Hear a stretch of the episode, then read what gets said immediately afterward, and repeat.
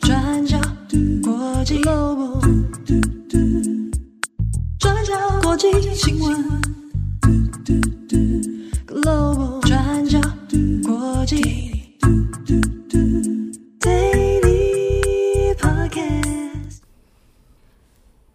大家好，欢迎收听 UDN Global 转角国际 Daily Podcast 新闻。我是编辑慧仪，我是编辑木仪。今天是二零二三年三月十四号，星期二。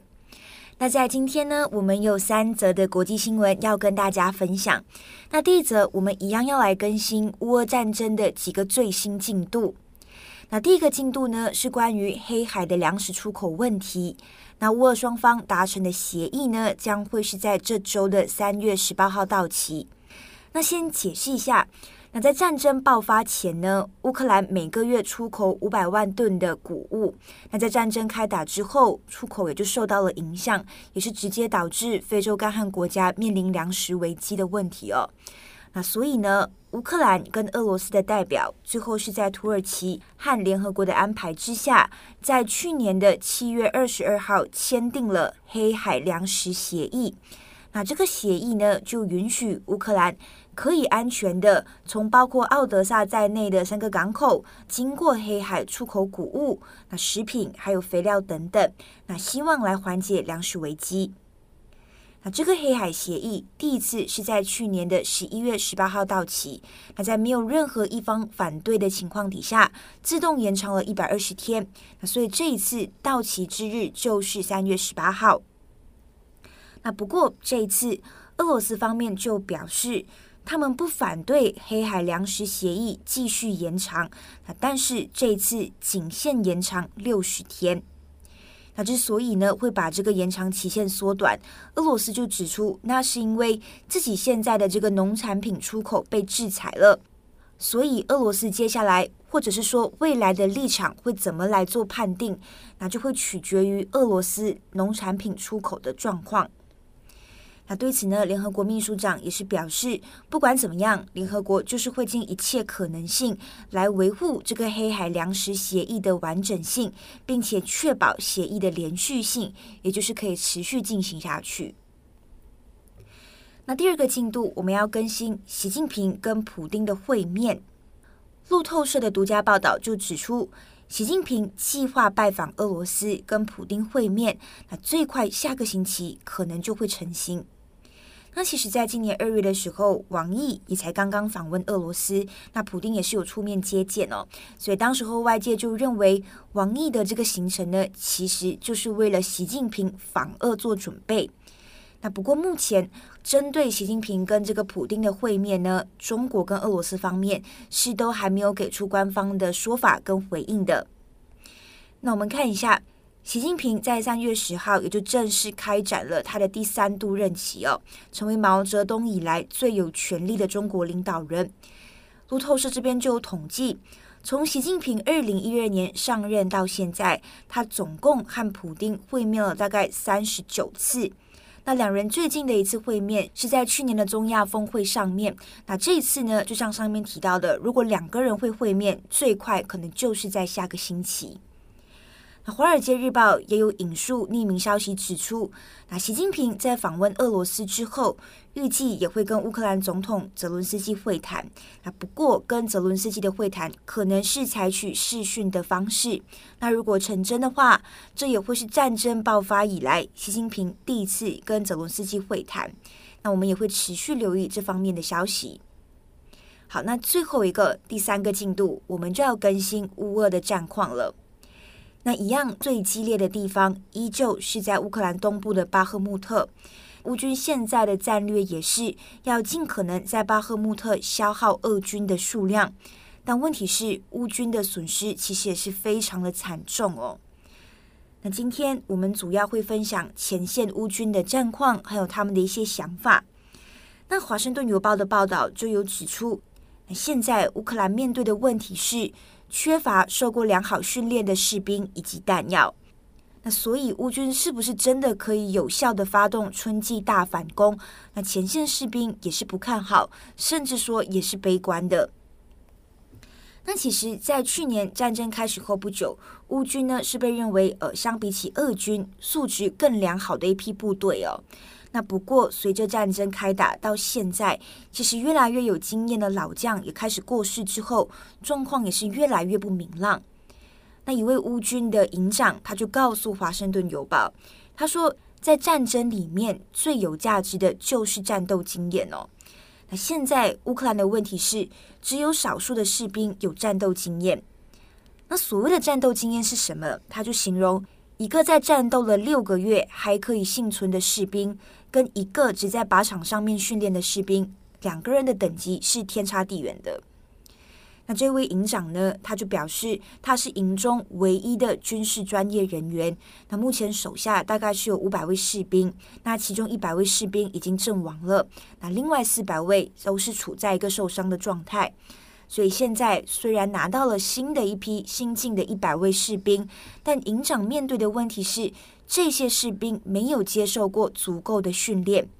他就表示，带这些新进的士兵去战斗的时候，他们会逃跑。当你问他们为什么不开枪，这些士兵也会说他们害怕枪声。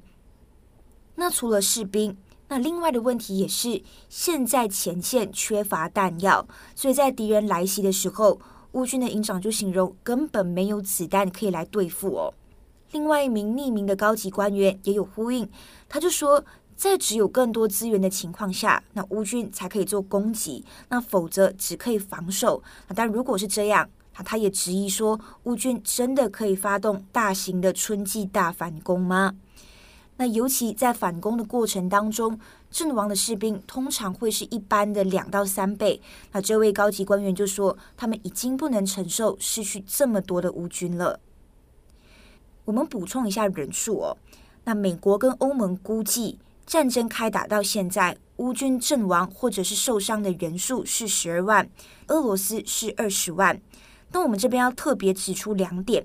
那第一，俄罗斯的死伤人数看起来确实是比较多，但是它的军队规模比乌克兰更大，而且人口也更多。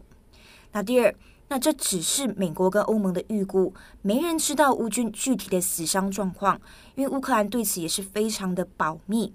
那即便是乌克兰最亲密的西方盟友，都没有人知道具体的状况。好，那但是呢，我们回到这个主题哦，乌克兰的高级官员相比起前线的士兵，就稍微乐观一点。你像是泽伦斯基就表示呢，在二零二三年就会是乌克兰的胜利之年。乌克兰的军事情报主管那也说，今年夏天呢，乌克兰人可能还可以在被俄罗斯占领的克里米亚上面度假，意思也就是说，克里米亚已经被乌军拿下来了。那对此呢，乌克兰的地面部队指挥官也有表示，他说他知道总统泽伦斯基确实是想要激励他们，那他们的想法其实也是一样的。那但是呢，他表示，只有在获得盟友的帮助之下，那一切才有可能会成真哦。那这边说的盟友帮助，指的应该就是来自西方的武器，还有西方的弹药。好，那以上呢，大概是乌俄战争的几个进度更新。好，我们下一则来看看希腊。不知道大家还记不记得，二零一五年左右的欧洲难民潮？那当时的难民潮被视为是近代最严重的难民危机哦，总计有超过上百万名的难民用尽各种办法到欧洲去啊，包含来自中东、东南亚还有非洲国家的难民。那大家记不记得那时候有一张非常震撼人心的照片，是一位只有三岁的男孩穿着红色上衣还有蓝色裤子，溺毙躺在土耳其海滩上的那张照片。那那张照片在当年也让叙利亚难民的议题。再次的成为全球关注的焦点议题哦。那今天要跟大家聊的故事呢，是在这波难民潮里面，有一位因为救助难民而获得诺贝尔和平奖提名的希腊老奶奶，在三月十三号过世了，享其寿九十三岁。那我们来看看她的故事。这位奶奶叫做艾米莉亚。那她当年跟另外两位老奶奶朋友被拍到一个画面哦，是他们在希腊勒斯伯岛上的一个小村子里面，他们三个人坐在一张长椅上，然后艾米莉亚就抱着一位难民宝宝，手里拿着奶瓶，小心翼翼的要喂这位小宝宝喝奶的这个画面。那当年艾米莉亚是八十九岁，那另外两位老奶奶分别是八十三岁，还有八十五岁。那另外两位的名字分别是玛丽莎，还有埃夫斯特拉蒂亚。那当时这位难民宝宝其实才一个月大而已哦。那他被发现的时候是在勒斯伯岛上的一个滨海村庄，叫做史盖拉西卡米亚斯村。那当天，这位宝宝的爸爸妈妈刚刚经历在海上漫长的风暴，那从勒斯伯岛登陆哦。那当时这三位老奶奶就看到有一位女性，她全身的衣服都湿了，然后抱着一个婴儿，努力的想用奶瓶要喂他，但是宝宝可能因为不舒服，或是不适应环境，或是真的很累等等，不知道什么原因，所以一直都没有办法顺利的喝奶哦，让那位妈妈非常的苦恼。那当时艾米莉亚就看到了，然后她就用希腊语跟那位妈妈说：“要不要把宝宝抱过来，换我来试试看？”那虽然这位妈妈她听不懂希腊文，但是艾米莉亚的肢体语言还有表情，很快的就打破了这样子的语言障碍哦。那她就接过这个宝宝，然后也接过奶瓶，然后来喂他。那当时身旁的两位老奶奶朋友也一起唱着希腊的摇篮曲给这位宝宝听。那艾米莉亚，她就说，她当下觉得这位宝宝非常需要安全感，但是她的母亲全身都湿透了，然后父亲在旁边，可能因为婴儿的哭声还有尖叫声等等，而这位父亲变得非常惊慌失措，不知道该怎么办。所以他就说，他当下看到这对夫妻的时候，心里是想说，没有人可以体会到他们刚刚经历了多大的煎熬跟苦难哦。那相信他们内心一定非常的惊慌。所以对比他们三个人只是坐在那边，那他们一定可以为他们做些什么。艾米莉亚就说：“她身为母亲，她永远都会是母亲。虽然她的视力不好，然后听力也退化非常多，但是她还是可以想办法让这位婴儿平静下来。所以他们就选择接过宝宝，接过这个奶瓶。那其实艾米莉亚从小就在这个村庄长大。”他有四个孩子，八个孙子。他说他在年老之后，每一天下午都会跟这两位朋友一起坐在长椅上，在海边吹着海风晒太阳。但是在难民危机的那段时间哦，他看到的风景变得不是漂亮的海边风景，而是救难人员每天跳到海水里面去救人的画面哦，或是每天他们看到他们这些救难人员抬着溺毙的难民或是儿童上岸。那他形容说，那种画面非常令人痛心。他甚至在那段时间很长时间的睡不好。他一直在思考说，凭什么这些人一定要失去自己的家园呢？那他们为什么必须要面对这种可能会淹死在海里面的风险？那这些人到底做错了什么？那其实这三位老奶奶，她们本身就是希腊裔土耳其难民的孩子哦。他们都分别在一九二零年代初就逃来这个村子。那虽然他们在二零一五年难民潮的时候知道自己年纪已经非常大了，但是再加上因为他们可能自己是这个难民孩子的身份，所以他们每天都选择到这个岸边，尽力的来帮助这些叙利亚难民。那这个喂养宝宝的画面被看见之后，四个月，艾米莉亚也被提名诺贝尔和平奖。那上面写着说，因为他的善行还有善心，代表着希腊，也代表着这个巨大的难民危机里面所有组织还有志工的努力。那当年获得提名的，其实还有一位四十一岁的渔民，叫做特拉蒂斯。那他经常划着自己的小木船去爱琴海救援难民哦。那这位渔民他也说，他平常都划着这艘船去钓鱼，但是他渐渐发现，他开始在钓鱼的过程中会开始听到有人在大喊救命啊。然后他说他没有办法假装不听到，他决定要做些什么来帮助这些难民。那虽然艾米莉亚最后并没有得奖，而且这三位老奶奶在生前也都表示说，他们自己的行为真的没有什么特别的，因为他们认为任谁都会做一样的事情。